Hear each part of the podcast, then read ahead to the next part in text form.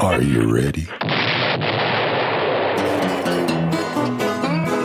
Welcome to Radio Grognard King Size, the OSR podcast with more stuff, with your host, Glenn Hallstrom.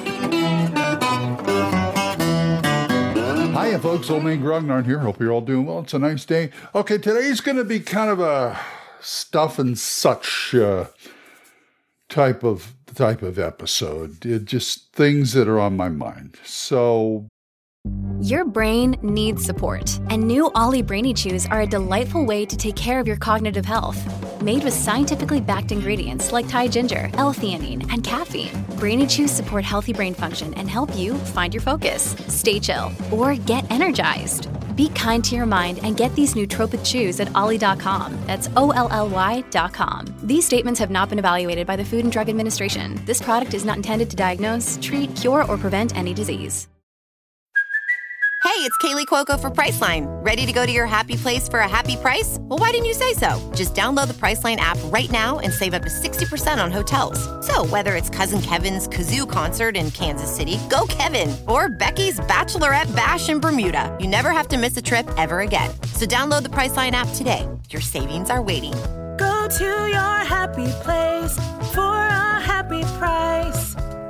Go to your happy price, Priceline. We'll talk about that after this. All right. I just got a couple of things that kind of are floating around in my mind about role playing games. Uh, first thing I'm going to say is that there's a lot of, there's always been discussion about, in, in the OSR mostly, um, raw, rules is written. And it always goes back to, well, this is the way Gary used to play it. This is the way the Lake Geneva guys used to play it. No, it's not. Okay? I mean, Gary didn't follow his rules as much as you think he did. I mean, from from the from the research I've gathered, and I've even talked to a few of these things. Like Tim Kask has his own way of playing D and D. Frank Mentzer has his own pl- way of playing D and D, and this is why there's house rules because no the the younger uh, the you know the newer players don't understand that D&D is what you make of it.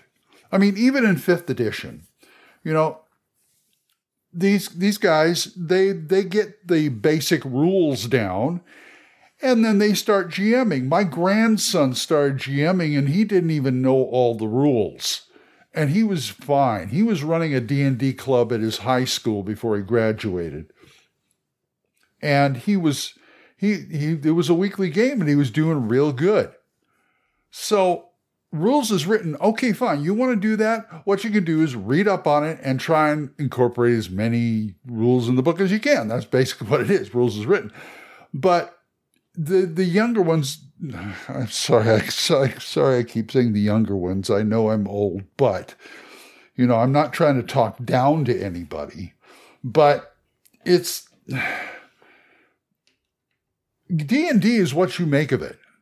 Okay, as far as as far as that goes, no matter no matter what, no matter what edition it is, you try and memorize the entire rule book, the entire set of rules, you you can't do it.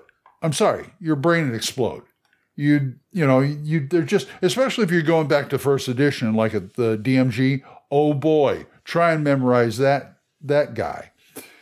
But you know it's okay to look at it every once in a while to refresh yourself on a few things. That's what the whole point is. Remember these rule books are reference books. You reference them when you're playing. Now I'm I'm mainly concerned with like class level role playing games like D and D or any of the clones or anything like that, or even I think you can even go so far as like RuneQuest or some of the older ones in Pathfinder and all that kind of stuff. So, like I said, they are reference material. Remember that. Now, in the days when they used to, you know, we used to play, they say they played it more like a war game. Basically, you go down in a dungeon, you kill monsters, get treasure, come out. To me, that's kind of boring. But then again, I I didn't really get going until second edition. I did my share of playing first edition, but there was a 12, as you guys know, there was a 12 year period where all I played was champions. So I missed a lot of it. And apparently it was the Hickmans that that started the role playing in who added the role playing in the role playing with stories and things like that. My contention is that could happen anytime. I mean, I've done I did that in the early days when I played some AD&D. I would, you know, I, thought of it as this is my character, this is what's going on in the world.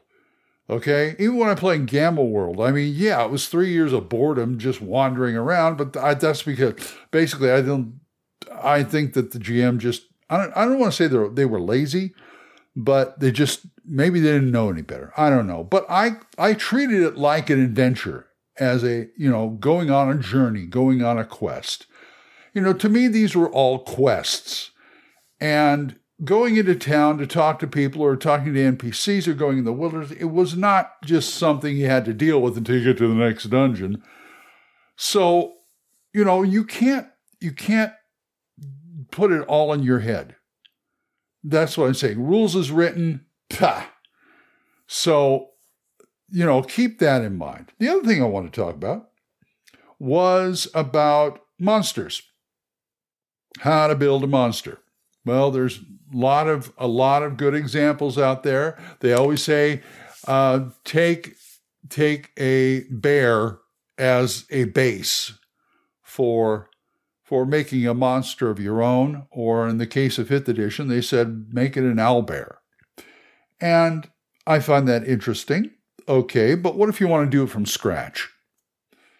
Um, I think of I think of making monsters like that as like chunks, chunks of things, like chunks the uh, the chunk that makes them walk and run, the chunk that makes them uh, eat, the chunk that keeps them that protects them, things like that. See where I'm going with this? Now, I've often said that champions taught me you're actually how to make a good character, what you need for a character with with a better than average chance of surviving. And that goes, and it doesn't go for super, just for superheroes, it goes for every genre. And that all also applies to monsters.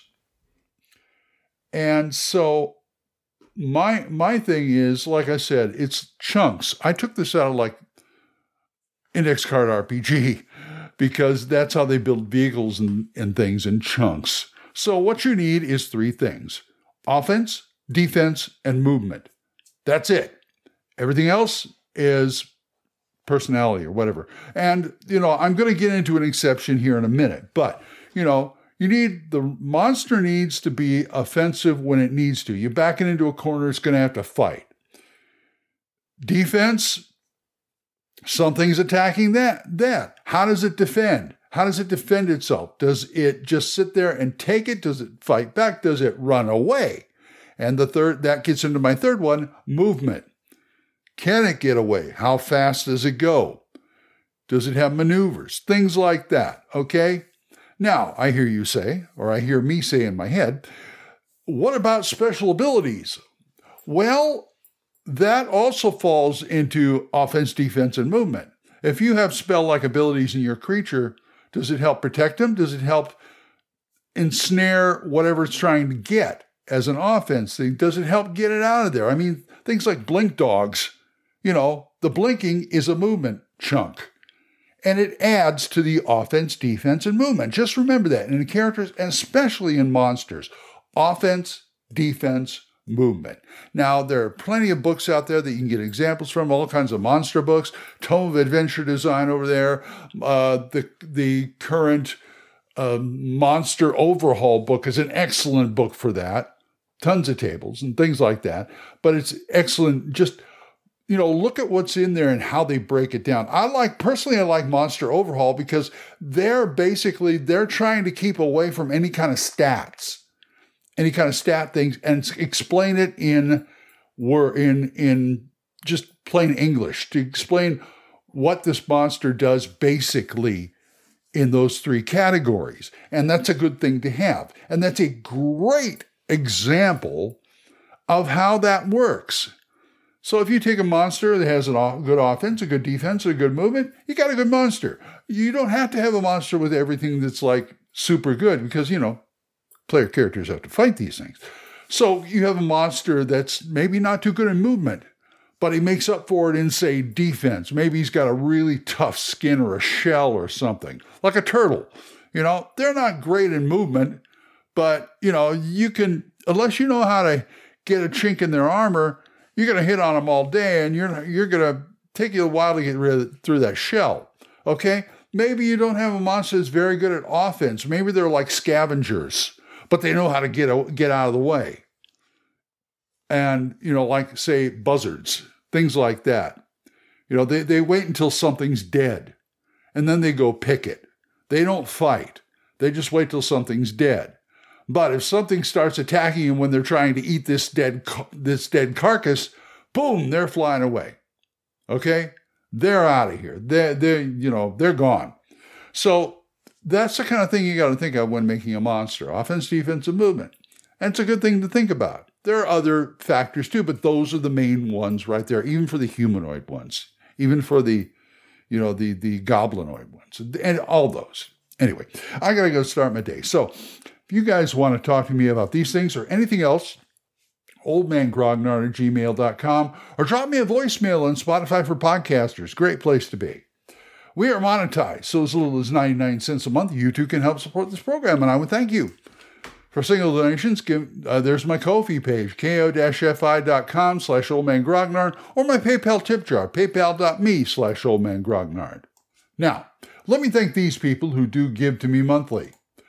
Juan Carlos Llewellyn, Gilbert Soares, and Benjamin Brodell. Thank you very much. For other good podcasts, Dan Gregg's The Young YUNG Young Grognard podcast, Kevin at the Red Caps podcast, Daniel Norton's Bandits Keep podcast, Randy and Joe's Biggest Geekest podcast, Big John Allen Large's The Red Dice Diaries, and my friend Erik Tenkar's Tavern Chat. So, until I see you folks next time, keep the dice warm and I'll talk to you later. Bye bye. Got questions? You got comments? Send them to oldmangrognard at gmail.com. Tune in next time when Radio Grognard King Size is on the air.